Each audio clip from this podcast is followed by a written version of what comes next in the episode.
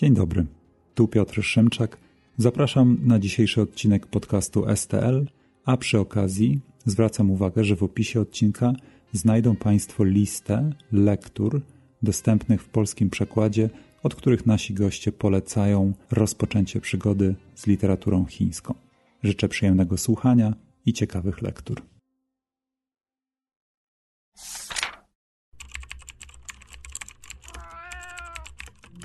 Na przykład podcast Stowarzyszenia Tłumaczy Literatury.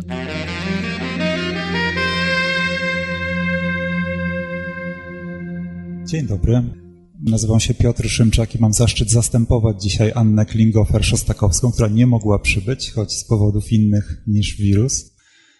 Tutaj ją zastępuję przed mikrofonem czwartego spotkania z cyklu Orientuj się w przekładzie, które organizuje interdyscyplinarne koło naukowe doktorantów Wydziału Orientalistycznego Uniwersytetu Warszawskiego z życzliwą pomocą Muzeum Azji i Pacyfiku w Warszawie, w którego pięknym wnętrzu jesteśmy, i pod patronatem Stowarzyszenia Tłumaczy Literatury. Dzisiaj będziemy rozmawiali o Chinach, najludniejszym kraju na świecie, jednym z najważniejszych ośrodków współczesnej gospodarki. Chiny są zarazem mocarstwem w dziedzinie literatury. Wiemy, że historia chińskich tradycji literackich sięga bardzo głęboko, dalej wstecz niż jakikolwiek obszar świata zachodniego, ale oprócz tego, że jest to jedna z kolebek światowej cywilizacji, to również współcześnie w Chinach publikuje się zdecydowanie najwięcej książek na całym świecie, znacznie więcej niż w Stanach Zjednoczonych, nie mówiąc już o Wielkiej Brytanii czy innych krajach. Jest to więc temat rzeka i nawigować tutaj po jego nurtach będą mi pomagali dr Katarzyna Sarek, sinolożka, tłumaczka i adiunktka w Zakładzie Japonistyki i Sinologii UJ. Elżbieta Brzozowska, tłumaczka i wydawczyni, redaktor prowadząca w Państwowym Instytucie Wydawniczym. Oraz Łukasz Mrugała, tłumacz, laureat pierwszego ogólnopolskiego konkursu literackiego przekładu z języka chińskiego, Sino Przekład, obecnie doktorant w Zakładzie Sinologii UW, związany z wydawnictwem Tajfuny. Zacząłem to spotkanie od takiego hołdu złożonego Chinom i chińskiej kulturze literackiej. Wiemy też, że Polska leży w takim newralgicznym punkcie, jeśli chodzi o Chiny, bo ma być częścią inicjatywy Pasa i Szlaku, czyli czegoś na kształt jedwabnego szlaku XXI wieku. I tak jak tu siedzimy, pewnie każdy z nas, nie wstając nawet z miejsca, mógłby sięgnąć dłonią i dotknąć jakiegoś chińskiego produktu. Ale z aktualnych chińskich wydarzeń literackich, kiedy o tym myślę, to tylko kojarzę światowy sukces takiej trylogii science fiction, wspomnienia o przyszłości Ziemi, którą napisał Liu Cixin. W 2017 roku poruszenie w świecie literackim wywołała śmierć Liu Xiaobo, chińskiego noblisty i dysydenta, który zmarł w szpitalnym więzieniu. I tutaj kończą mi się skojarzenia, co wydaje mi się jakby dziwnie mało, jak na światowe, kulturowe mocarstwo. Dlatego jestem bardzo ciekaw, z czym może się kojarzyć chińska literatura przeciętnemu bywalcowi Empiku. Jaki dostęp mają do niej Polacy i czy chcą czytać literaturę chińską? Jako wydawca zostałam wywołana pewnie do odpowiedzi. Zapewne bywalcy Empików mogli też nieraz zawiesić oko na tytułach Mojena, laureat Nagrody Literackiej Nobla. I być może na tym takie skojarzenia przeciętnego konsumenta, jak bardzo by to brzydko nie brzmiało, literatury chińskiej mogą się kończyć. Ale to jest też być może efekt pewnego lenistwa, bo na Empikach, na Empikach oferta czytelnicza się nie kończy.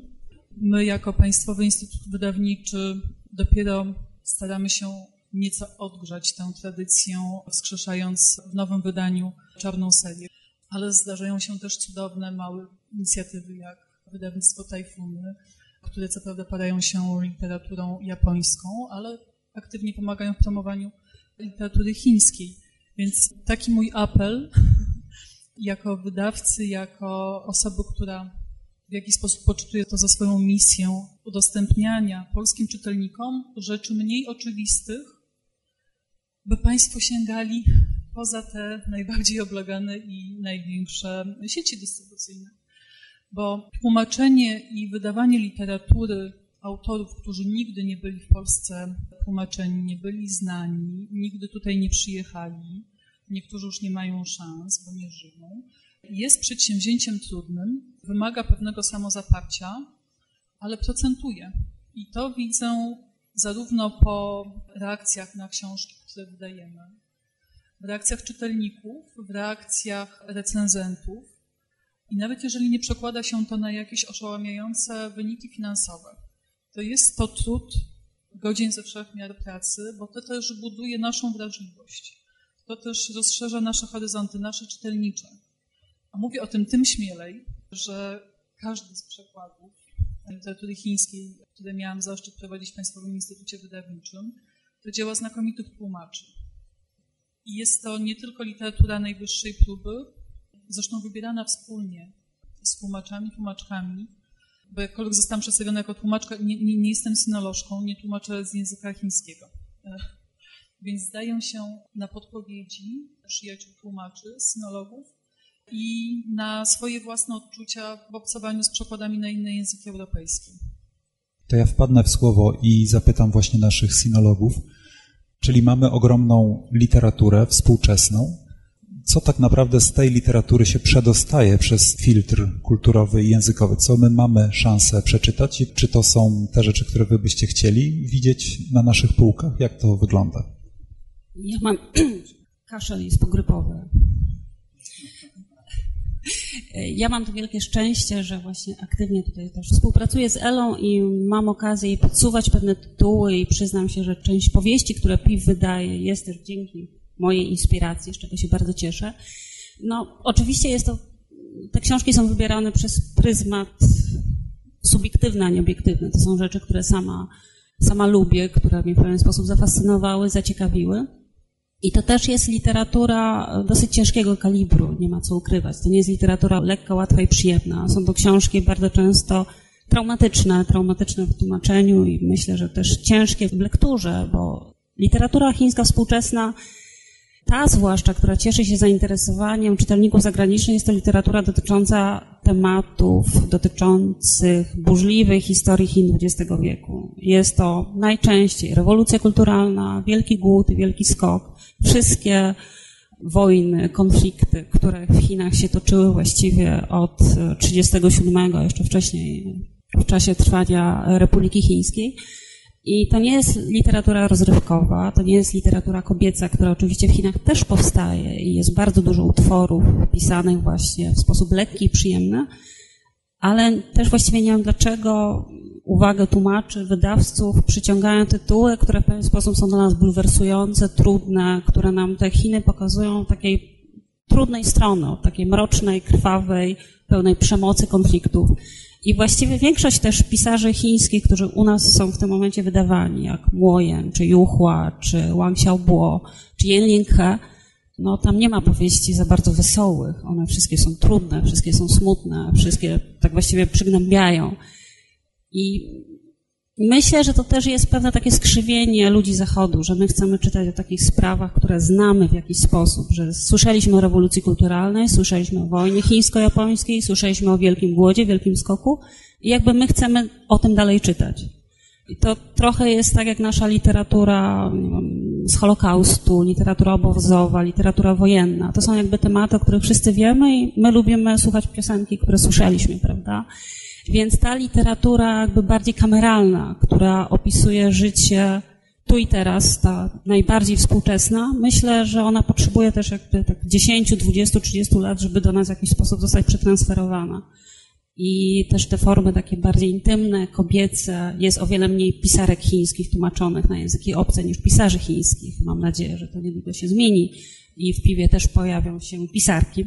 I to jest też jakby, to zależy i od wydawców, i też od tłumaczy, tłumaczek i czytelników, czy będzie zapotrzebowanie, czy takie dzieła spotkają się z zainteresowaniem i czy ludzie będą chcieli o tym czytać. Nie tylko właśnie o tych krwawych, wielkich, strasznych rzeczach, czy też o rzeczach bardziej codziennych, intymnych, zwyczajnych. Ja myślę, że literatura chińska jest w Polsce bardzo mało znana i bardzo często mylona z literaturą japońską, koreańską. W zasadzie czytelników to wszystko jest zgrane do jednego worka literatury azjatyckiej przy czym jest na rynku bardzo wiele przykładów właśnie literatury japońskiej. Też uważam, że takim medium, które pomaga nam poznać literaturę danego kraju, szczególnie krajów bardzo odległych, jest kino. Z kolei tak właśnie jak literatura, tak chińskie filmy nie przedostają się za bardzo do Polski. Jest to kino bardzo niszowe, produkcje pojawiają się jedynie na festiwalach, a jakieś większe są to zwykle filmy, czy to akcji, też zresztą bardzo rzadko. Kino japońskie jest dużo popularniejsze w Polsce niż kino chińskie. Nawet ostatnio kino koreańskie zyskuje na uwadze z uwagi na film Parasite i jego zdobycie Oscara. Teraz, tu, o czym powiedziała doktor Sarek, problemem jest to, że ta literatura jest właśnie trudna, jest ciężka. Taki przeciętny, nie chcę powiedzieć, przeciętny konsument y, literatury, udający się właśnie chociażby do, do Empiku po jakąś książkę, zainteresował się Orientem, tak? I chce coś o tym poczytać, właśnie jakąś powieść czy opowiadania. Często trafia na takie powieści pisarek Chinek, a czy urodzonych bądź mieszkających od wielu, wielu lat w Stanach czy w Anglii, piszących po angielsku, jednak te historie odbywają się w Chinach i nie jest to y, literatura piękna najwyższych lotów. A chcąc sięgnąć po coś jednak z wyższej półki, bardziej ambitną literaturę, często ambitna literatura jest mylona z literaturą ciężką. A nie musi tak być koniecznie, tylko że na właśnie na polskim rynku niewiele mamy książek literatury chińskiej, którą się przyjemnie i łatwo czyta. Mało jest takiej literatury lekkiej, większość to właśnie, tak jak doktor powiedziała, literatura rozliczeniowa dotycząca burzliwej historii Chin XX wieku. Ja mam jeszcze pytanie, jako człowiek, który nie zna dobrze literatury chińskiej. Czego właściwie mogę się spodziewać, sięgając po chińską książkę, czyli na ile te kody kulturowe, kody literackie, środki literackie, po które sięgają chińscy pisarze i chińskie pisarki, będą zrozumiałe, będą współczesne i tak jakby przemieszane w tej wielkiej globalnej wiosce, a na ile będą swoiste, inne i w jakiś sposób zaskakujące. Myślę, że dla czytelnika niesinologa największą trudnością są nazwy własne.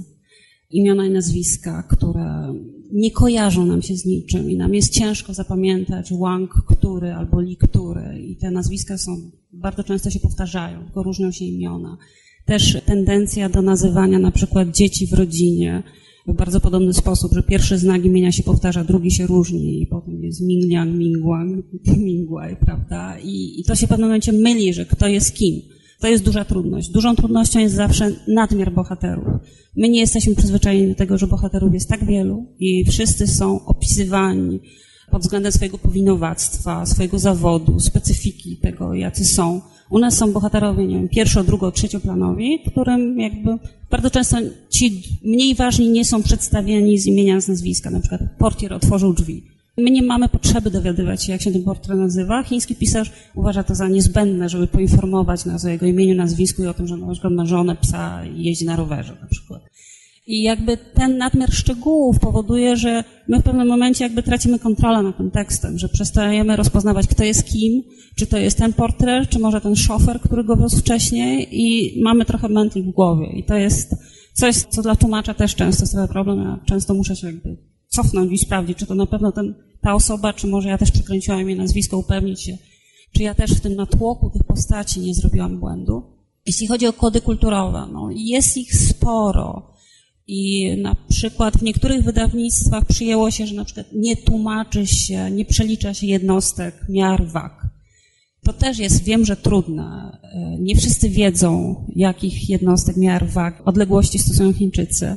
No jest to też akcja edukacyjna, że jeśli jesteśmy, byliśmy w stanie przyswoić, co to jest mila czy funt, no to równie dobrze możemy przyswoić, co to jest li albo dzin.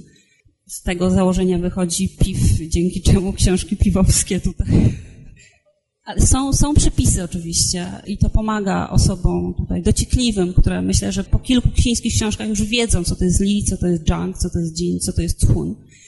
Mam przynajmniej taką nadzieję. Oczywiście problematyczne są nazwy potraw, coś, co w przypadku na przykład tłumaczeniu powieści japońskiej myślę, że jest o wiele prostsze, bo my o wiele lepiej znamy kuchnię japońską niż znamy kuchnię chińską.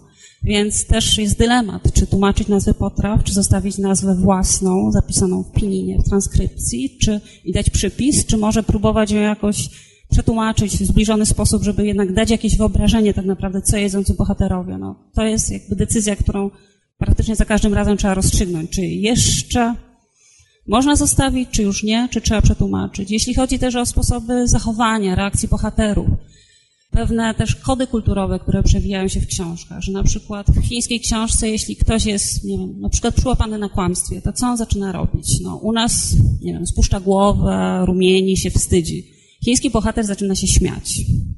Jeśli po prostu napiszemy, że no kłamiesz, jak możesz tutaj, widzę prawdę, że rozumiesz się z prawdą, jeśli po prostu przetłumaczymy, no i na przykład mały Wang roześmiał się, no to, to, to odczytujemy wtedy jako, że śmieje mi się w twarz, jest arogancki, a po chińsku jest to oznaka takiego zażenowania wstydu. Więc albo można to zostawić i wtedy wprowadzamy czytelnika w błąd, albo, nie wiem, roześmiał się z zakłopotaniem, dodamy coś od siebie, albo możemy zrobić sążnisty przypis dotyczący. W Chinach jest zwyczajem, że osoba tutaj zakłopotana zaczyna się śmiać. To jakby za każdym razem tak naprawdę decyzja należy od tłumacza i w jaki sposób te kody kulturowe przekaże. Czy delikatnie coś dopisze do tekstu, czy zrobi przypis, czy po prostu machnie ręką, domyślajcie się. Też to, co mi teraz w tej, w tej chwili przyszło do głowy, bardzo ważna w kulturze chińskiej instytucja tłumaczona nieraz jako plecy koneksje, kłęsi. To się przebija przez większość książek chyba i to jest coś, czym już chyba polscy czytelnicy są dosyć obeznani, że koneksje rządzą tamtejszym życiem i te rozmaite wielopoziomowe struktury, układy, zależności, podległości, wymiany prezentów, uprzejmości, usług, przysług, już jakoś potrafimy chyba rozkodować i właściwie zinterpretować. Ale jeszcze słówko na obronę, bo książka, którą ostatnio przetłumaczyłaś i która niebawem ukaże się nakładem piwu, czteroksiąg, tam nam nasz autor oszczędza nam nadmiaru imion. Książka o tyle wyjątkowa, że żaden z bohaterów nie występuje pod trudnym do wymówienia i zapamiętania imieniem. Każdy jest opisany swoim zawodem, swoim życiem przed obozowym. Rzecz się dzieje w obozie. Taka, taka mała zapowiedź. I... Więc z tym też bywa chyba rozmaicie. Też może słówko na obronę tych książek trudnych, faktycznie odmiennych kulturowo, ale co mi dało do myślenia, kiedy przekazałam je znajomym pisarzom, poetom, to błogosławieństwo pracy w takiej fajnej szacownej instytucji. Oni na przykład w książkach Jen odkryli wiele rzeczy uniwersalnych, metafizycznych na takim poziomie, interpretowali to sięgając do Biblii, no właśnie z takim oddechem, nawet trudno powiedzieć, że naszym jakimś europo-judeo-chrześcijańskim, europocentrycznym, ale po prostu uniwersalnym. I to mi dało taką ogromną nadzieję, że jednak poza tym, że te książki są ciężkie, brutalne i jak określił to jeden z recenzentów zagranicznych czteroksiągu, lektura ich nie może być przyjemna, to obcowanie z nimi jest darem. Tak się kończyła ta recenzja. I mam nadzieję, że to, to prawda też dla Państwa. Mówiliśmy o tym, że jeżeli jest na przykład rewolucja kulturalna albo wielki skok i straszne jakieś zdarzenia w życiu bohaterów, to to jest znajomą śpiewką i to chwyta na naszym rynku. Ale jak jeszcze, jakim jeszcze kluczem się posługują wydawcy, żeby wybierać pozycje z chińskiej literatury u nas? Nie będą chyba oryginalne i nie będzie w tym zaskoczenia, że pewne zaciekawienie też budzą zawsze umysły niepokorne, pisarze niepokorni. Sam wspomniałeś na początku, że jednym z takich wydarzeń, które zapadło w pamięć milionom ludzi na całym świecie, również nam w Polsce, była śmierć Li Xiaopo, laureata z kolei pokojowej Nagrody Nobla, uwięzionego za mm, współautorstwo i podanie do, do publicznej wiadomości karty 08. Ja nie chcę, żeby to zabrzmiało jakoś źle, płasko albo sentymentalnie, bo nie chodzi o nimb męczeństwa, ale w tych właśnie sekowanych, sprzeciwiających się, my Polacy chyba też wyczuwamy jakieś pokrewieństwo. No właściwie rzeczywistość, w której część polskich autorów drukowała, wydawała za granicą albo w drugim obiegu nie jest w końcu tak odległa. My to jeszcze pamiętamy. I to też czasem wydaje się gwarancją jakości, aczkolwiek może być złudne. I sam na przykład o tym otwarcie mówi, nie każda książka, która została odrzucona przez cenzurę, jest książką dobrą. I nie każda, która tę cenzurę z sukcesem przeszła, jest książką złą. To absolutnie nie, nie nakładające się na siebie matryce Ale tak, no mówiąc uczciwie, ci, którzy są jakimś głosem sprzeciwu, którzy są ściągani z spółek w kraju i nie mogą tam wydawać, budzą większe zainteresowanie. Ale to w takim razie też poproszę naszych sinologów, żeby tutaj byli naszymi przewodnikami. Powiedzcie coś o swoich ulubionych przekładach, może własnych, może znajomych. Po co powinniśmy sięgnąć, co waszym zdaniem, tak jakby powinniśmy sami żałować, że tego jeszcze nie znamy? To może tak króciutko powiem, bo zbiór tłumaczeń mojego autorstwa nie jest zbyt duży. Jestem początkującym tłumaczem literatury, ale uważam, że jest to zadanie, które dla mnie jako sinologa jest niezwykle ważne. Mam okazję w ten sposób zapoznać polskiego czytelnika nie tylko z chińską literaturą, ale z innym obrazem Chin niż na co dzień mamy. I też jako pracownik wydawnictwa, także księgarni odpowiedzialny za propagowanie literatury chińskiej, gdy ktoś przychodzi i pyta mnie, od czego zacząć, co ja powinienem przeczytać, czy powinnam, aby się z tą literaturą zapoznać, bardzo często proponuję zbiory opowiadań, chociażby najnowsza antologia literatury chińskiej XX-XXI wieku.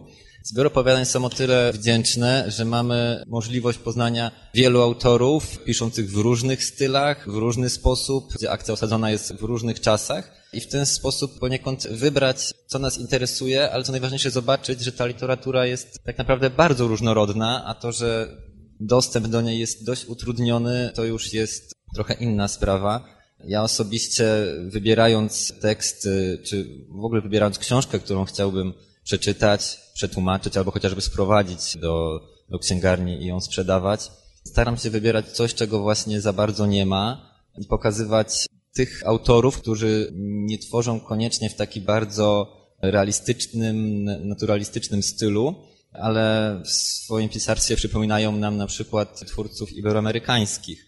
Często mówi się, że on, na przykład Moyen, pisze podobnie do Marqueza, że mam tutaj elementy realizmu magicznego.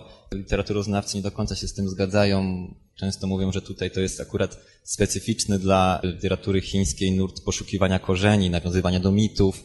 Jednak jest to literatura, której czytelnik polski się nie spodziewa, że Chińczycy potrafią stworzyć coś tak barwnego, tak pełnego surrealistycznych wizji, co mnie osobiście też zaskoczyło i, i co spodobało, że zakochałem się w chińskiej literaturze.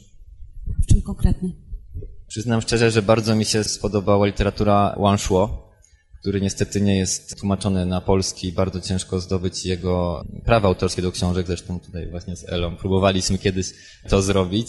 Ostatnio zaczytuję się właśnie w Yan Lianke i też, choć jego książki są pełne naturalistycznych, często brutalnych scen, w każdym razie mamy tam dużo również surrealizmu, absurdu, czarnego humoru i czegoś na kształt realizmu magicznego, ale chociażby słynna Wędrówka na zachód. To jest dla mnie przykład powieści, która mnie bardzo zaskoczyła, bo nie tego się spodziewałem po Chinach jako takich. Czegoś tak niesamowitego jak najdziwniejszy mit Choć wydawało mi się, że nic dziwniejszego niż można spotkać w mitach greckich nie spotkamy, tak właśnie wędrówka na zachód mnie oczarowała i chciałbym też, żeby chiński odbiorca miał możliwość poznania tej strony chińskiej literatury, tej wrażliwości Chińczyków i to właśnie, która się już wykształciła, czy była już setki lat temu. Jeśli chodzi o moje preferencje, ja mam obecnie dwóch ulubionych pisarzy, jedną pisarkę, drugiego pisarza. Jedna pisarka jest jeszcze nie wydawana w języku polskim, jedynie w tej antologii znajdują się jej dwa opowiadania. Myślę o Chanxue, która może w najbliższym czasie się pojawi w piwie. Chanxue jest od wielu lat wspominana przy nominacjach do Literackiej Nagrody Nobla i mam nadzieję, że będzie żyła na tyle długo, że w końcu ją dostanie, bo zawsze jest już na tych shortlistach, jest wymieniana wśród tych najbardziej obstawianych przez bookmacherów nazwisk. Jest to właśnie autorka, która tutaj burzy nasze oczekiwania wobec literatury chińskiej, właśnie pełnej realizmu, pełnej historii, odniesień do takiej współczesności, takiej twardo tak naprawdę stojącej na ziemi. I nawet u Lien Ke, który sam ukuł termin dotyczący jego twórczości mitorealizm, że jest to realizm, w którym jakby od czasu do czasu coś się dzieje niepokojącego, że nagle na przykład z mebli drewnianych wyrastają pędy i zaczynają pojawiać się kwiat na drzewach w środku zimy. Są takie elementy, które jakby nam tą rzeczywistość troszkę tak rozpruwają i pokazują taką trochę magiczną stronę, a u Chanxue właściwie jest sama magia. Tam się nic nie zgadza, tam się nic nie trzyma kupy, tam nie ma realizmu, tam nie ma właściwie wątku. Nie ma akcji i jest to literatura naprawdę niezwykła i bardzo zaskakująca czytelniczo. I jest to literatura, która sama Hansiu mówi, że ona, gdy siada do pisania, nigdy nie wie, co napisze. Ona po prostu siada, pisze. Ja się śmieję, że to trochę jak porównanie z Duchem Świętym, że, że na nią to spływa i ona po prostu jest jakby tą ręką, która zapisuje. Ona nigdy nic nie poprawia. Siada, pisze codziennie przez godzinę, równą godzinę, a potem zajmuje się innymi swoimi sprawami, bo też in, życie, życie zwykłe też ją pochłania. I to jest autorka, która czerpie z najróżniejszych źródeł. Ona czerpie też z tradycji zachodniej, nazywają się córką Kawki i Borgesa na przykład że można znaleźć pewne elementy, które są jakby wspólne w jej pisarstwie właśnie z pisarstwem Kawki czy Borgesa, właśnie ten taki niepokój i taka rzeczywistość, która jakby bez przerwy jest tutaj podważana, że nigdy nie jesteśmy pewni tego, co się wydarzy, nigdy nie jesteśmy przekonani, że są, istnieją jakieś obiektywne na przykład motywacje bohaterów, że wiemy coś na pewno, że to jest taki bohater, który nazywa się tak i tak, wygląda tak i tak i ma tyle i tyle lat, nawet tego ucansiu nie możemy być pewni, bo też się zmienia. I ta rzeczywistość niby jest na pozór taka, jak my widzimy ją wokół siebie, a tam się nic nie zgadza i nic się nie łączy. I ci bohaterowie w żaden sposób nie są tym zaskoczeni. Przyjmują to jako coś naturalnego, coś jako oczywistego i zwykłego. Nie jest to literatura, która myślę, jakby znajdzie bardzo szerokie grono fanów, bo jest to literatura wymagająca od czytelnika i literatura bardzo specyficzna ale myślę, że dla wyrobionych czytelników, którzy szukają czegoś nowego, czegoś zaskakującego, czegoś, z czym jeszcze się wcześniej nie spotkali, Cansiu będzie strzałem dziesiątkę. E, Wang Xiaobo też jest pisarzem takim nieoczywistym. Ostatnio słuchałam audycji w radiu, którą prowadził Łukasz Orbitowski, który mówił, że on przeczytał tą książkę i on do tej pory nie wie, czy ta książka mu się podobała, czy nie podobała, bo ta książka była tak odmienna od tego, czego się spodziewał. Ta książka go tak zaskoczyła, tym, co zaoferowała, ale powiedział jedną bardzo fajną i trafną rzecz, że on zawsze chciał pisać coś takiego, czego nigdy wcześniej czytelnik nie przeczytał. I właśnie Wong Xiaobo to mu dał. I to dla niego było bardzo ciekawe, takie czytelnicze przeżycie, że niby jest to taka zwykła historia w czasach rewolucji kulturalnej, młody chłopak, trochę zbuntowany, przechodzi edukację, tutaj go działaczka partyjna próbuje naprowadzić na właściwą drogę, ale równocześnie ta narracja jest prowadzona z kilku perspektyw. Jest bohater, który jest dzieckiem, który jest młodym człowiekiem, który jest dorosły i on na to patrzy z różnych perspektyw czasowych i nie jesteśmy w żaden sposób przygotowani do tego, że ta perspektywa nagle się zmieni. Że czytamy właśnie wspomnienia dziecięce i nagle jesteśmy, no kiedy miałem 40 lat i byłem w Stanach Zjednoczonych, to coś tam. I nie jest to w żaden sposób jakby zapowiedziane, przewidziane, jeszcze jedna książka, którą przetłumaczyłam, która wyszła niedawno w wydawnictwie Dialog, która uważam za absolutnie magiczna i też bardzo niezwykła i nie dotyczy w żaden sposób rewolucji kulturalnej ani burzliwej historii Chin XX wieku. Jest to literatura napisana przez Malezyjczyka chińskiego pochodzenia, który od wielu, wielu lat mieszka na Tajwanie. Jest to literatura pisana w języku chińskim, ale jest to język trochę z takimi naleciałościami malajskimi. Akcja dzieje się w większości na terenach Malezji, trochę się dzieje na Tajwanie jest to równocześnie powieść i równocześnie zbiór opowiadań, że gdy zaczynamy czytać, to mamy wrażenie, że to się, po prostu to są opowiadania, które się jakoś tam, powiedzmy, tworzą cykl, ale kiedy czytamy coraz dłużej, wchodzimy głębiej w tą książkę, to okazuje się, że wszystko to się łączy i że te opowiadania tworzą taką bardzo przemyślnie skonstruowaną całość, która też jest e, bardzo specyficzna, bo jedno opowiadanie jakby zaprzecza poprzednie albo kolejne. Że mamy właśnie takie poczucie takiego niepokoju i takiego zagubienia, że właściwie to my źle zapamiętaliśmy, przecież ten bohater zginął opowiadanie wcześniej, to dlaczego teraz żyje, a zginęła na przykład jego siostra. I to jest właśnie dla mnie osobiście to, czego szukam w literaturze, takiego elementu zaskoczenia. Czegoś takiego jeszcze nie czytałam i to jest absolutnie niezwykłe i to otwiera mój umysł i to mnie tak w ogóle wytrąca z takich kolejnych przyzwyczajeń czytelniczych i to powoduje, że myślę, wow, to jest świetne, czegoś takiego jeszcze nie widziałam. No chciałem też dodać, przypomniała mi się książka Gao Xindziena, również laureata Literackiej Nagrody Nobla, którą otrzymał wcześniej niż Mojen, bardziej znany polskiemu czytelnikowi. Gao Xindzien jest praktycznie w ogóle nieznany, nawet w środowisku sinologicznym. Napisał wiele dramatów, jednak najwyższym jego dziełem, przynajmniej moim zdaniem, jest Góra Duszy. Książka, którą przeczytałem jak miałem naście lat i oczarowała mnie, choć również była dość trudna.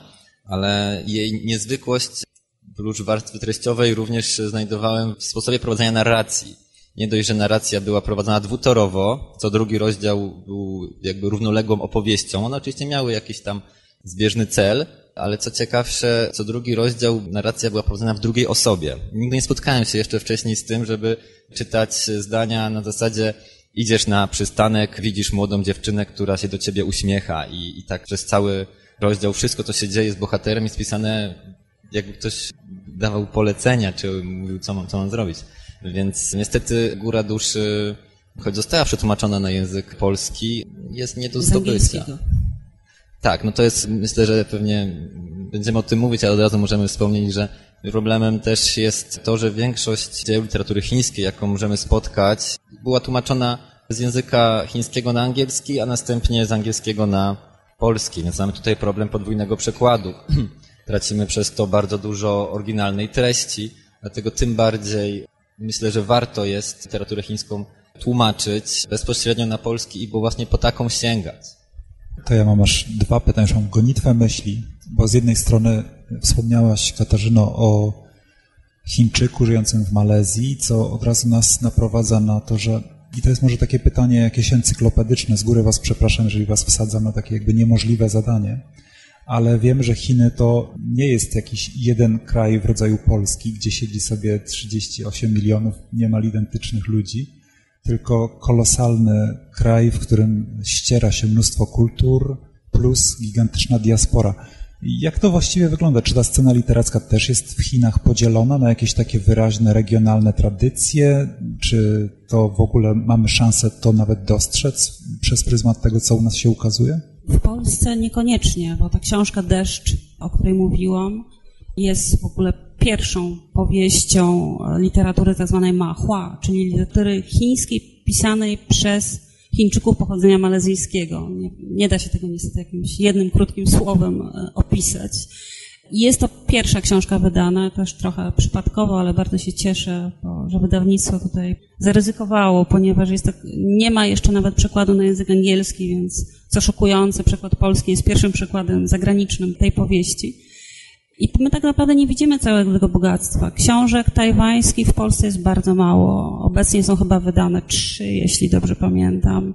Dzienniki saharyjskie, Człowiek o fasetkowych oczach i Wielka Rzeka, Wielkie Morze. Tak naprawdę to są trzy pozycje literatury tajwańskiej wydane w Polsce i też wydane w przeciągu ostatnich kilku lat. Oczywiście literatura tajwańska ma o wiele więcej do zaoferowania, ale myślę, że w obecnym epoce, kiedy tak naprawdę w Polsce budzi się zainteresowanie literaturą chińską, myślę, że więcej wydawnictw będzie gotowych do podjęcia no, dosyć ryzykownego dla nich kroku, nie ma redaktorów chyba obecnie w Polsce, którzy by posługiwali się językiem chińskim. Ja przynajmniej nie słyszałam o takich redaktorach. Więc muszą uciekać się tak naprawdę do przykładów angielskich albo do podpowiedzi tutaj tłumaczy, którzy oczywiście mają swoje gusta, prawda? Ktoś lubi to, ktoś lubi coś innego. I ten rynek, przez to, że ta sytuacja gospodarcza Chin jest jaka jest y, i że Chiny tak naprawdę w przeciągu ostatnich 10-20 lat stały się światowym mocarstwem, no bardzo pomaga nam, tłumaczom i też wydawcom pomaga, że też czytelnicy są bardziej zainteresowani, też bardziej chcą poznać tą kulturę, tą literaturę. Myślę, że jest to dobra rzecz i będzie tych książek wydawanych coraz więcej i będziemy mieli okazję poznać tą literaturę nie tylko właśnie tą homogeniczną z kontynentu, jak tutaj my sinolodzy nazywamy, że kontynent i, i reszta, prawda, że jest, jest jeszcze Tajwan, jest cała ta diaspora chińska w Malezji, Filipinach i tak naprawdę jest rozsiana na całym świecie. Jest bardzo liczna diaspora amerykańsko-chińska. To już jest też trochę inna sytuacja, bo część z nich pisze w języku angielskim, ale są też osoby, które wyjechały do Stanów, ale piszą w języku chińskim. I w tym momencie to już nawet nie jest literatura chińska, też nie ma polskiego terminu po angielsku, to jest sinofon, że to jest literatura, nie wiem, chińskojęzyczna i to jest o wiele szersze niż tylko kontynent, gdzie jest urząd cenzury, który pozwala, żeby jakaś książka się ukazała albo nie. Literatura tajwańska jest o wiele bardziej niegrzeczna, o wiele bardziej też genderowo otwarta, że akurat literatura tajwańska w bardzo odważny sposób porusza na przykład homoseksualizm że jest sporo powieści pisanych właśnie z perspektywy osoby homoseksualnej, czy mężczyzny, czy kobiety, która to swoje życie opisuje w bardzo taki otwarty i szczery sposób. I takie książki w Chinach kontynentalnych się nie ukazują. Więc ten Tajwan jest taką potencjalnością, która nam pokazuje, jak mogłaby wyglądać literatura chińska, gdyby chińscy pisarze mogli pisać to, co chcą. Więc myślę, że jest to też bardzo cenne i mam nadzieję też, że więcej literatury tajwańskiej będzie się ukazywało w Polsce i w ten sposób będziemy mieli okazję zobaczyć, że no nie tylko ta trauma i ta rewolucja kulturalna, ale też zwykłe życie jest warte opisywania i, i warto, żeby o nim czytać. Druga rzecz, która mi się nasunęła, to mówiłaś o tym, że bardzo wiele traci się albo zaburza się, zakłóca się, kiedy książkę chińską tłumaczymy na język angielski, a następnie z angielskiego na polski, bo tam bardzo wiele, jak rozumiem, bardzo wiele jakby zachodzi też interpretacji i takich artystycznych decyzji w głowie tłumacza. Wiem, że gramatyka chińska pozwala na bardzo dużą swobodę, że te wyrazy dużo swobodniej się czują obok siebie i można w ten sposób osiągać różne ciekawe połączenia. Ale jakie to jest doświadczenie, tłumaczenie takiego bardzo odmiennego języka z innej rodziny językowej, który się posługuje innym bardzo charakterystycznym systemem pisma, czyli no, najeżony trudnościami. Jak, opowiedzcie nam trochę o tych trudnościach, bo one są dla nas bardzo ciekawe, takie opowieści z okopów.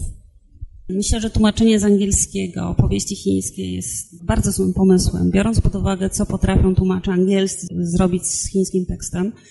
Taka jest moja obserwacja w przypadku, kiedy kilka razy porównałam przekład angielski z oryginałem chińskim i otwieram oczy szeroko ze zdumienia, bo tłumacze angielscy czują się uprawnieni do tego, żeby tekst poprawiać. Żeby na przykład wycinać dużyznę albo dopisywać brakujące akapity, gdzie na przykład akcja trochę się nie klei, bo na przykład znienacka nam się pojawia osoba, która nie została wprowadzona wcześniej, więc tłumacz angielski dopisuje sobie dwa, trzy zdania, żeby to miało sens. No, no i ma to sens, bo to tekst chiński ma problem, ale też nie jestem do końca przekonana, że tłumacz ma prawo dopisywać aż tak dużo. Nie jakieś słowo wyjaśnienia, tylko kilka zdań, żeby tutaj autor nie stracił twarzy tak naprawdę.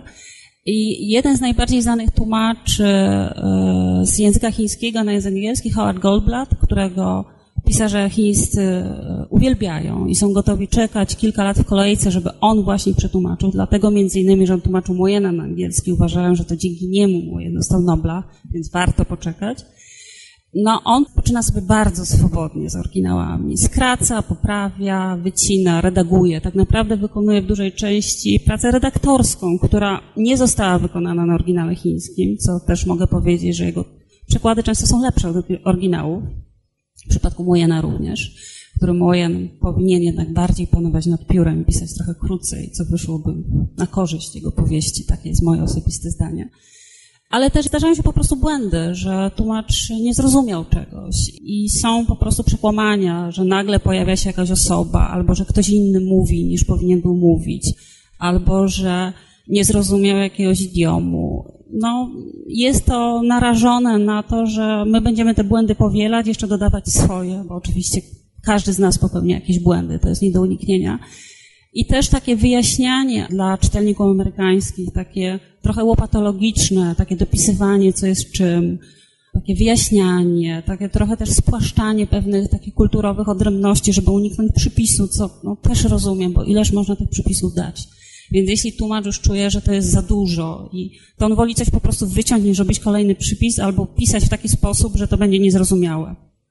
No jest to jakaś strategia, którą przyjmuje każdy tłumacz tłumacząc jakby na co chce postawić. Ale też w przypadku tej starszej literatury chińskiej, która była wydawana w latach 50., to oczywiście te nakłady są wyczerpane i można te książki tylko znaleźć w bibliotekach albo gdzieś na Allegro, kupić na jakiejś aukcji, ale te przekłady zazwyczaj są zrobione przez język rosyjski, niemiecki, angielski i to są po prostu już przekłady, które naprawdę wymagają rewizji. To są jednak tłumacze, którzy wtedy pracowali, nie mieli dostępu do słowników, do książek, nie mieli internetu, żeby sprawdzić sobie pewne rzeczy, co jest czym. I też na przykład to, co dawniej było tłumaczone jako ser z fasoli, czyli tofu, no myślę, że to już jakby nie wymaga takich ekwilibrystyk, żeby pisać ser z fasoli, prawda? I jakby my już jesteśmy też na innym etapie jakby znajomości kultury chińskiej. I coś, co na przykład w latach 50. wymagało przypisów albo było niezrozumiałe, no obecnie już jakby my jesteśmy w stanie to zaakceptować, nie potrzebujemy do tego przypisów. Więc jakby też nasza znajomość świata i tego, jakie my mamy kontakty z Chinami sprawia, że więcej tłumaczy może jakby zostawić i nie musi tak wyjaśniać wszystkiego krok po kroku albo w jakiś taki głupi sposób domestykizować. Jeszcze o tych technikaliach za chwilę tutaj oddam mikrofon Łukaszowi, żeby podpytywał Cię bliżej, ale też mam pytanie do Elżbiety. Jak to wygląda z perspektywy wydawcy, który też musi ustalić jakąś spójną linię?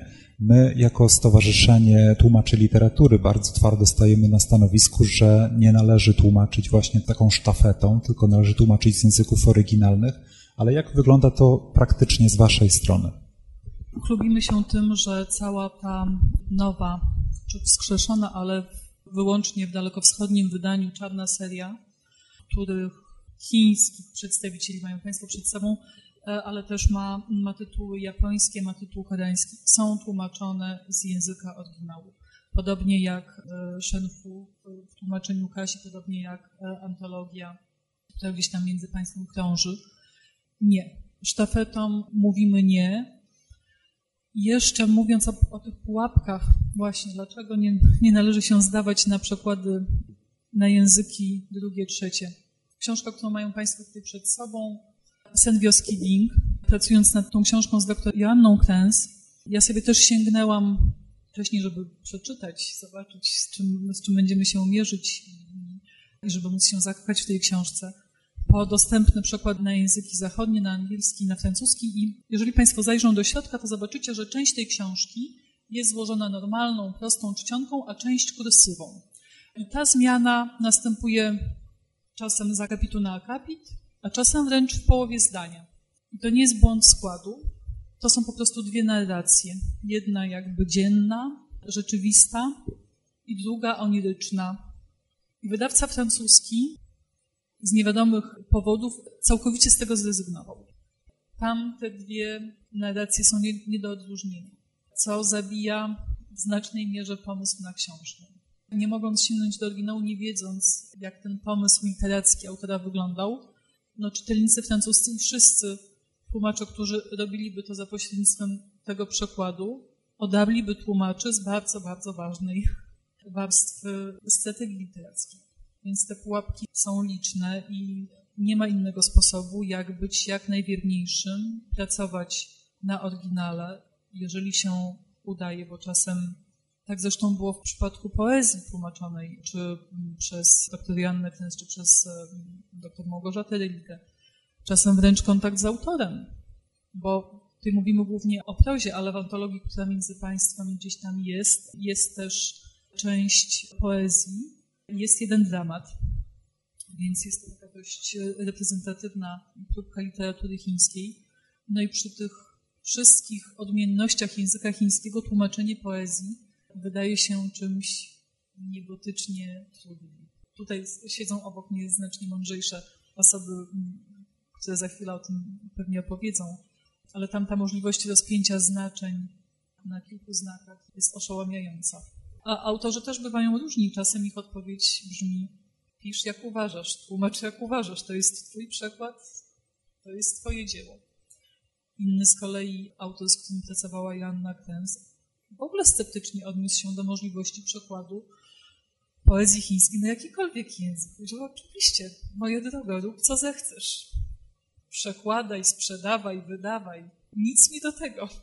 To nie będzie miało nic wspólnego z moją poezją.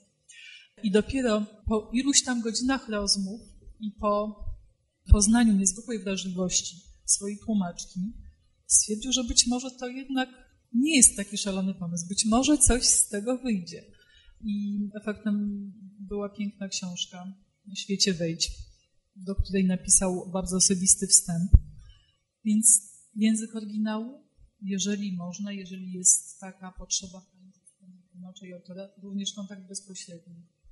I wtedy możemy mieć wrażenie, że tak, weszliśmy w tamte buty, weszliśmy w, tam, w tamtą wrażliwość i to jest jakby ciągnięcie ręki, podanie gdzieś nad jakimś ogrodzeniem. Nawet jeżeli nie widzimy tego, co się kryje za tym ogrodzeniem, tego całego pejzażu, to jest to jakieś doświadczenie bardzo, bardzo intymne i, i rzeczywiste. Tu nawiązując do tematu poezji chińskiej, zgadzam się, że jest to niebotyczne wyzwanie, żeby przetłumaczyć chiński wiersz i to na język tak odmienny, jakim jest język polski. Miałem okazję przetłumaczyć tylko parę wersów, które były w tekście właśnie konkursowym, gdzie kompletnie nie miałem pojęcia, jak się do tego zabrać. Próbowałem z każdej strony, kombinowałem.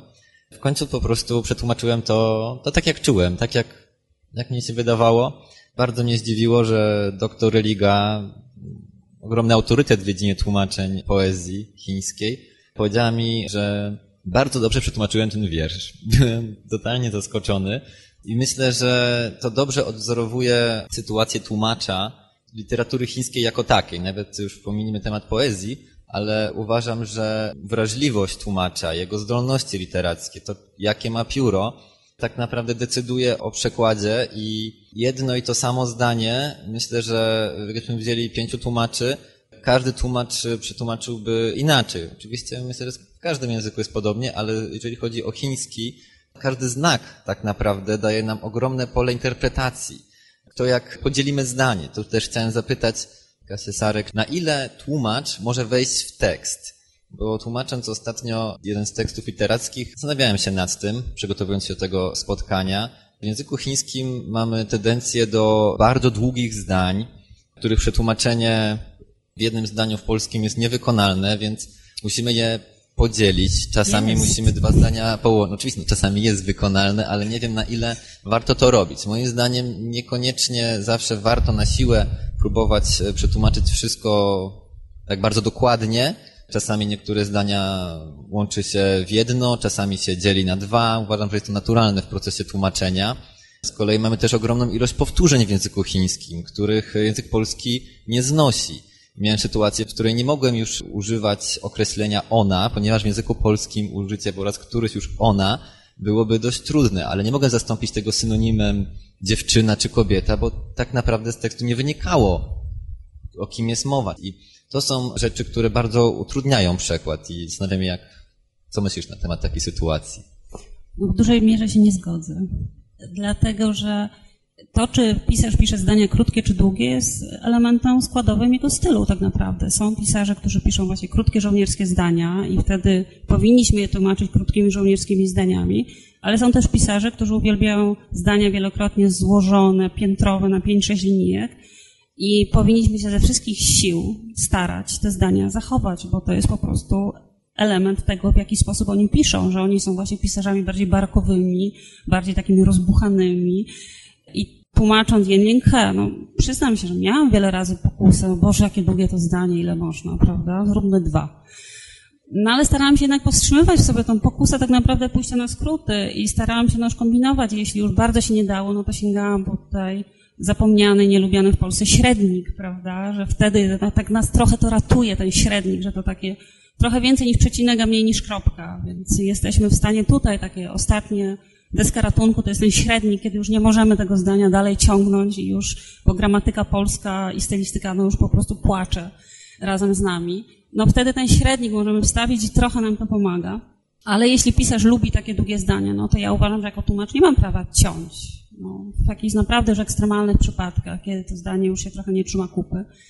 I jeśli chodzi o powtórzenia, to ja akurat z tym nie mam żadnego problemu, na bez litości, bo jeśli po raz piąty w zdaniu jest ona, no to to tak należy kombinować językiem polskim, tak zbudować zdanie, żeby było wiadomo, że chodzi o nią, ale bez pisania ona.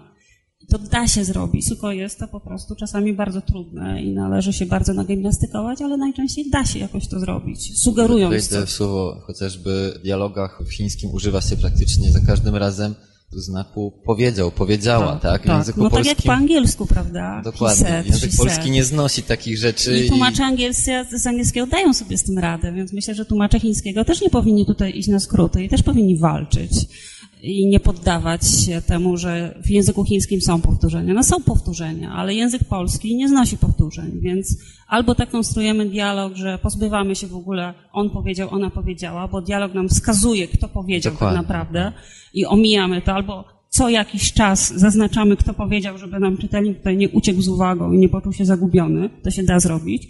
Jeśli mówi mężczyzna z kobietą, to jest proste, prawda? No bo wtedy formy żeńskie, męskie nam wskazują, więc wtedy już możemy się to w ogóle nie przejmować ale myślę, że większość tych problemów da się rozwiązać. Tłumacze z angielskiego też mają, myślę, dosyć podobny zestaw, te powtórzenia, że on powiedział, ona powiedziała, że też długie zdania.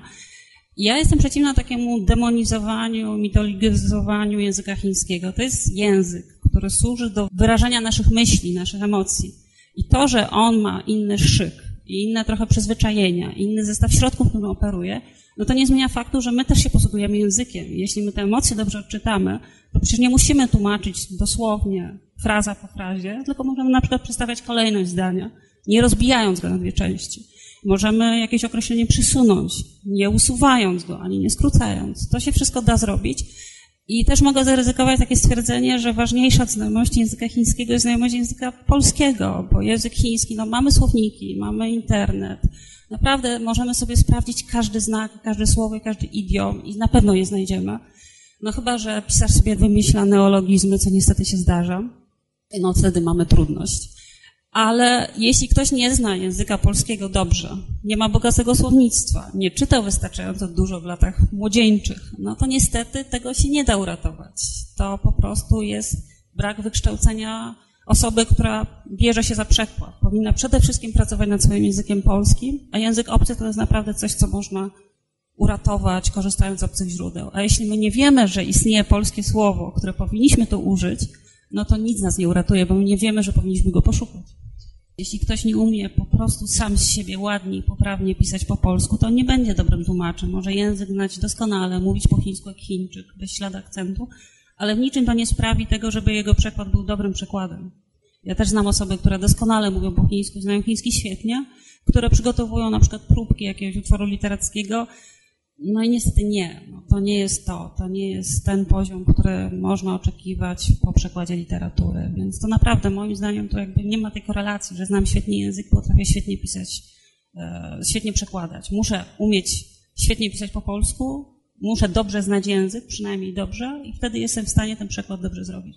Myślę, że przyszła pora, żeby oddać głos naszym widzom.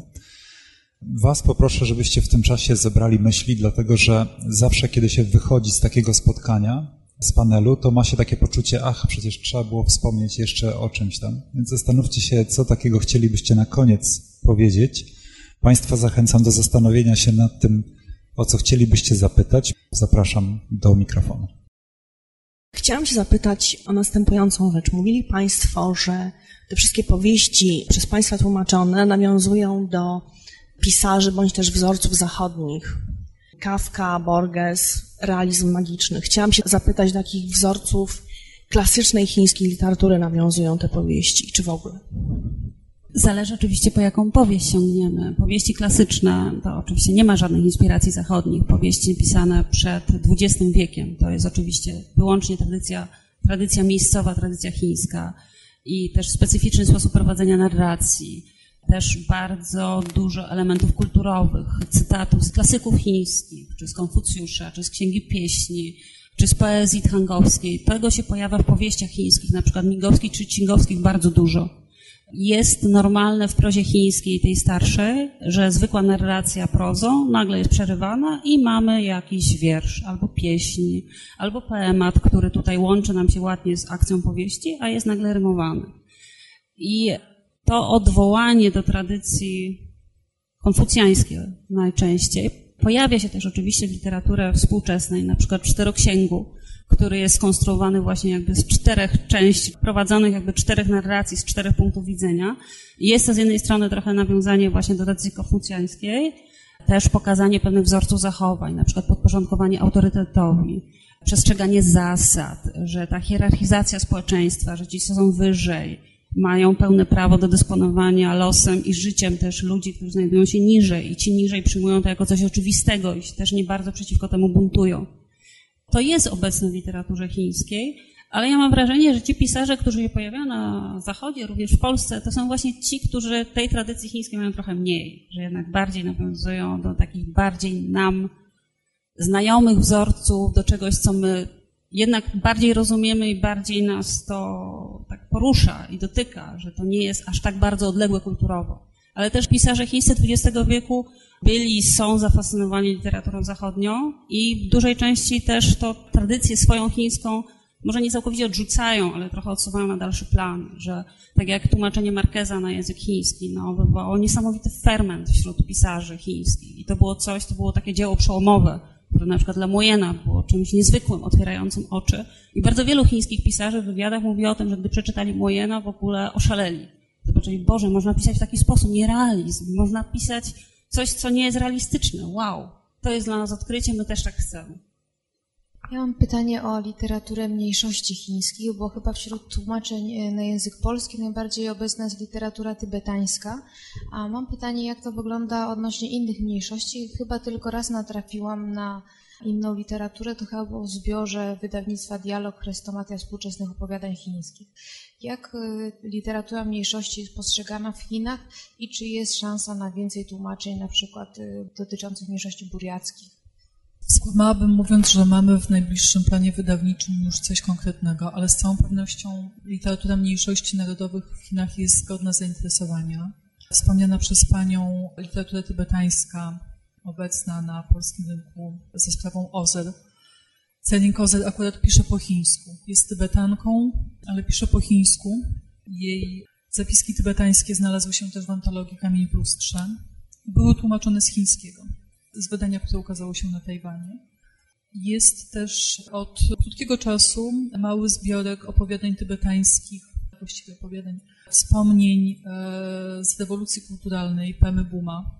To jest e, z kolei Tybetańczyk urodzony w Tybecie, wykształcony w Tybecie, który później uciekł do Indii. Tam założył pierwszą gazetę w języku tybetańskim, pierwszy magazyn literacki w języku tybetańskim. Później przeniósł się do Stanów Zjednoczonych, kieruje najważniejszą chyba instytucją kulturalną tybetańską w Stanach Zjednoczonych Lace. I on pisze po tybetańsku i głównie dla Tybetańczyków. I wydany przez nas zbiór jest chyba pierwszym takim pełnym, istniejącym w kosmosie wydaniem wszystkich jego plus. Także ta literatura się być może powoli będzie przebijała, ale też my jako wydawcy mamy większą trudność, bo łowiąc w morzu literatury chińskiej, możemy zarzucać sieć bardzo szeroko. Literatura mniejszości jest słabiej znana, ale też gorzej reprezentowana chyba. Ale z całą, z całą pewnością warta uwagi i jeżeli, jeżeli tylko losy okoliczności pozwolą, będzie, będzie bardziej obecna, przynajmniej Piwie. Z literaturą mniejszości narodowych mieszkających, żyjących na terenie Chin jest ten problem, że ona po pierwsze w dużej mierze wychodzi już w języku chińskim. Ona często już jest pisana w języku chińskim, nie w języku narodowym. No i z jednej strony jest to plus, bo dzięki temu może być w ogóle dostępna dla sinologów, bo nie ukrywajmy się, nie wiem, czy w Polsce jest ktokolwiek, kto posługuje się biegle językiem ujgurskim, czy innymi językami mniejszości narodowej mieszkających w Chinach. Po prostu nie ma takich specjalistów i te języki też są naprawdę niszowe, nie są nauczane w Polsce. I to też jest literatura, która jakby przechodzi przez sito cenzury chińskiej. I to też jest literatura, która jest wydawana w Chinach. To jest literatura jakby zgodna tutaj z linią partii. Nie są wydawane w Chinach, może gdzieś wśród diaspory, gdzieś poza granicami Chin, na przykład powieści ujgurskie, które by w jakiś sposób podważały tą oficjalną narrację chińską na temat sytuacji w chińskim Turkestanie Wschodnim. Obecnie w Chinach jest promowana ta akcja, że wszystkie narodowości żyją w wielkiej harmonii i tutaj wspólnie rozwijają wielką ojczyznę. No, myślę, że wielu przedstawicieli mniejszości narodowych miałoby tutaj sprzeczne i odmienne zdanie na ten temat. Ale nawet jeśli to zdanie mają, oni nie są w stanie tego na terenie Chin wydawać i o tym w ten sposób pisać.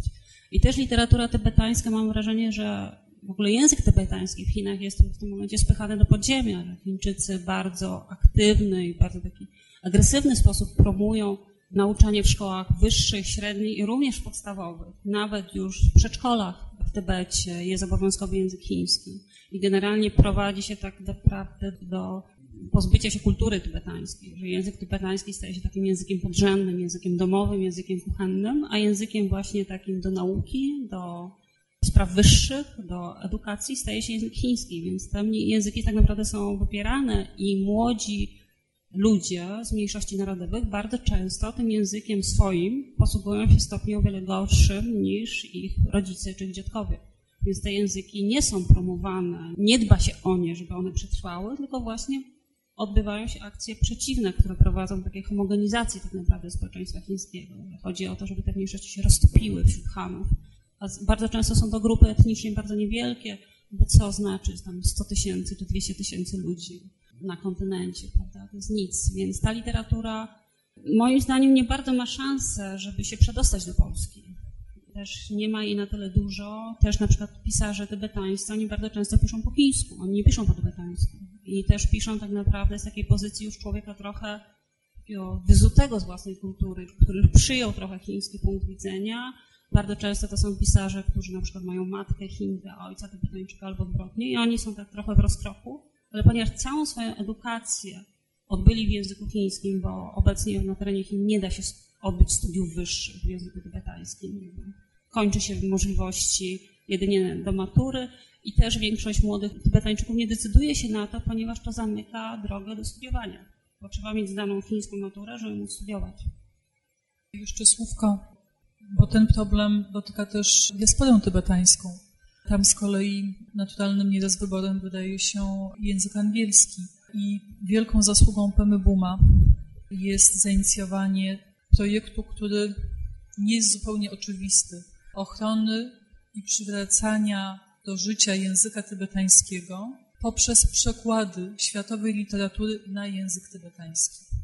Jeżeli nie mamy wystarczająco wielu własnych twórców, pisarzy, sięgajmy po to, co jest najlepsze w literaturze światowej i dawajmy przynajmniej doskonałe przekłady na język tybetański naszym rodakom, tak żeby czytali, żeby zachowali żywy kontakt ze swoim językiem. E, I pierwszym właśnie tytułem w, w ramach tego gigantycznego, bo założonego przynajmniej w pierwszej fazie na 108 przekładów literatury światowej na język tybetański. Autorem pierwszego przekładu był właśnie Namen Amen Pema Bum, przełożył Noc Elie Wiesela. Państwo na widowni już unikają mojego wzroku, więc to jest sygnał niezawodny, że należy poprosić naszych gości o podsumowanie, o czym w takim razie zapomnieliśmy, o czym nie powinniśmy zapominać.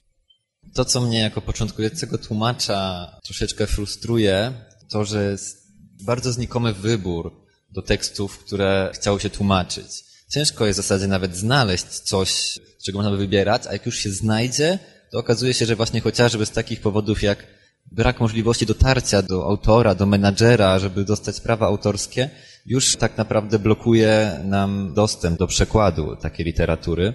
Po drugie, tłumaczenia literackie są trudne, są wymagające i na, na studiach y, nie uczy się tego. Mamy, mamy takie zajęcia jak lektura tekstów, ale bardzo rzadko tłumaczy się właśnie teksty literackie. Raczej nastawienie jest na teksty użytkowe, bądź po prostu teksty, którym mają ćwiczyć język i nawet jeżeli są to fragmenty jakiejś literatury, bo to się zdarzało, nie zwraca się uwagi na ten aspekt literacki, nie ma takich wskazówek, jak tłumaczyć, jak tłumaczyć dobrze. Ja nie wiem, czy w ogóle takie wskazówki y, mogłyby być, ale byłbym szczęśliwy, gdybym studiując miał możliwość brania udziału w zajęciach, gdzie wykładowcą byłaby osoba, która tłumaczyła literaturę chińską. Więc tak naprawdę osobie, która powiedzmy chciałaby taką literaturę tłumaczyć, ciężko jest się przebić. Ja miałem to szczęście, że właśnie zorganizowano konkurs na przykład, gdzie po prostu wziąłem w nim udział nie spodziewając się, że jakkolwiek mi się tam cokolwiek uda przetłumaczyć, ale dzięki temu jakoś o mnie usłyszano. Okazało się, że potrafię. Miałem potem drugą możliwość przetłumaczenia jednego z opowiadań do antologii wspominanej Kamień w lustrze. Sam ten tekst wybrałem, przetłumaczyłem, bardzo się denerwowałem, czy to to będzie, czy okaże się, że ta szansa była słusznie mi dana, czy nie. No, jakoś to poszło. Wszyscy okazali się być zadowoleni, nie wiem, czy to z kurtuazji, czy z jakiego powodu. W każdym razie dla mnie to było bardzo ciekawe zajęcie, bardzo twórcze, jako dla sinologa, też jako dla osoby, jako dla tłumacza. Ponieważ jednak bycie tłumaczem języka chińskiego najczęściej sprowadza się do tłumaczeń biznesowych, takich typowo użytkowych, a współcześnie najczęściej są to zlecenia typu instalacja maszyn w fabryce, na co ja dostaję po prostu jeża, jak słyszę coś takiego. Ale frustrujące jest to, że choć tłumaczenia literackie są, jak już powiedziałem, trudne, ale myślę, że jeżeli chodzi o język chiński, o specyfikę, są wyjątkowo czasochłonne. Czas, jaki trzeba poświęcić na coś, żeby przetłumaczyć i to jeszcze zrobić to bardzo dobrze, jest kompletnie niewspółmierny do wynagrodzenia.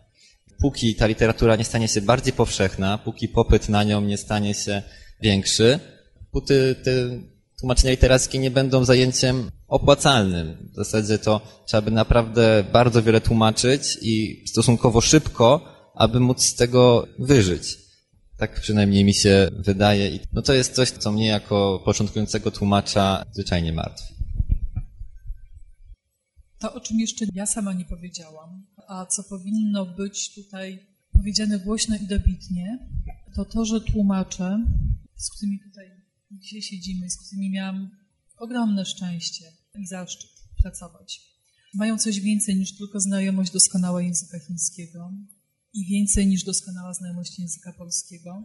Oni mają ten dar, że potrafią przekazać indywidualny język autora. I wchodząc w książki, które są ich przekładami, ja czuję od początku do końca, że to nie jest żadne łatanie, kuglarstwo, że to jest wszystko wynik bardzo, bardzo głębokiego wejścia we wrażliwość tamtego autora i możliwość poznania jego intymnego świata, który komunikuje nam właśnie za pomocą takich, a nie innych strategii literackich, językowych. I to, że to wszystko jest nam dostępne, to możemy odczuć, jest wielką, wielką zasługą tłumaczy. I myślę, że oni muszą być tknięci jakimś darem Bożym. Dlatego jestem niezwykle, naprawdę, szczerze, za każdym razem wzruszona i szczęśliwa, mogąc pracować przy tych przekładach, bo mam poczucie pracy z osobami niezwykle utalentowanymi, które pozwalają mi doświadczyć i Państwu, czytelnikom, czegoś niezwykłego. I za to tutaj, w tym miejscu, głęboko im podziękować. To jeszcze moje podsumowanie będzie też krótkie. Odnosząc się do niemożności ćwiczenia warsztatu literackiego, zapraszam do Krakowa. Ta możliwość jest na zajęciach ze mną, gdzie jestem dosyć surowym krytykiem, ale myślę, że wychodzi to na zdrowie studentom.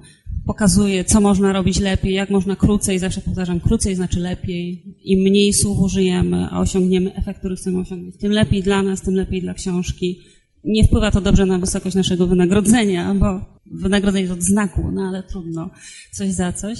Oczywiście stawki są niskie, ale myślę, że to tłumacze każdego języka mogą powiedzieć, że jest tak naprawdę z tego wyłącznie żyć, trzeba naprawdę bardzo dużo i bardzo szybko tłumaczyć, co dla mnie na przykład jest nieosiągalne, ja tłumaczę wolno i, ja nie potrafię jakoś szybko zawsze niestety zajmuje mi to więcej czasu niż, niż sobie planuję, że mi zajmie. No ale coś za coś, za to jakby mam wrażenie, że to, co piszę, jest przemyślane i to nie jest po prostu robione na akord. Też mam takie szczęście od losu, że no, tłumaczenia to jest moja jakby druga praca, to nie jest moja główna praca, więc mogę sobie na ten rzadki komfort pozwolić, że mogę tłumaczyć wolno. Staram się, żeby każdy pisarz w moim tłumaczeniu mówił swoim głosem, a nie moim głosem, bo też niektórzy tłumacze mają taką pokusę, żeby tłumaczyć jakby sobą, a nie kogoś. I to też czasami jest takie dosyć zwodne i prowadzące do takiej homogenizacji stylu tak naprawdę, że jest wielu, wielu pisarzy, a w tłumaczeniu jednego tłumacza wszyscy właściwie mówią tak samo. I dlatego też niestety ta walka z tymi zdaniami, czy barokowością, czy żołnierskością prozy, no to niestety musi ta walka, walka się odbyć i musimy o to walczyć. Mam nadzieję też, że literatura chińska będzie coraz bardziej obecna. Myślę, że można się spodziewać, że jednak jakby zapotrzebowanie rynku i tendencja jest taka, że jednak ludzie chcą coraz bardziej czytać literaturę chińską i są coraz bardziej otwarci na te obce słowa, na te transkrypcje, na tych małych i dużych łangów, którzy tutaj bez przerwy się ślizgają po stronicach kartki i nam tutaj zaciemniają obraz, kto jest kim i dlaczego ten to powiedział i czy to jest jego córka, czy trzecia siostra, czy druga szwagierka na przykład ale myślę, że ta obcość kulturowa to jest jedno, równocześnie coś, co nas skłania do literatury. To jest coś innego, coś, czego nie mamy w literaturze polskiej czy w literaturze zachodniej, że zwraca się uwagę na coś innego, niż my zazwyczaj zwracamy uwagę i że w tej literaturze właśnie możemy znaleźć coś, czego wcześniej nigdy nie czytaliśmy.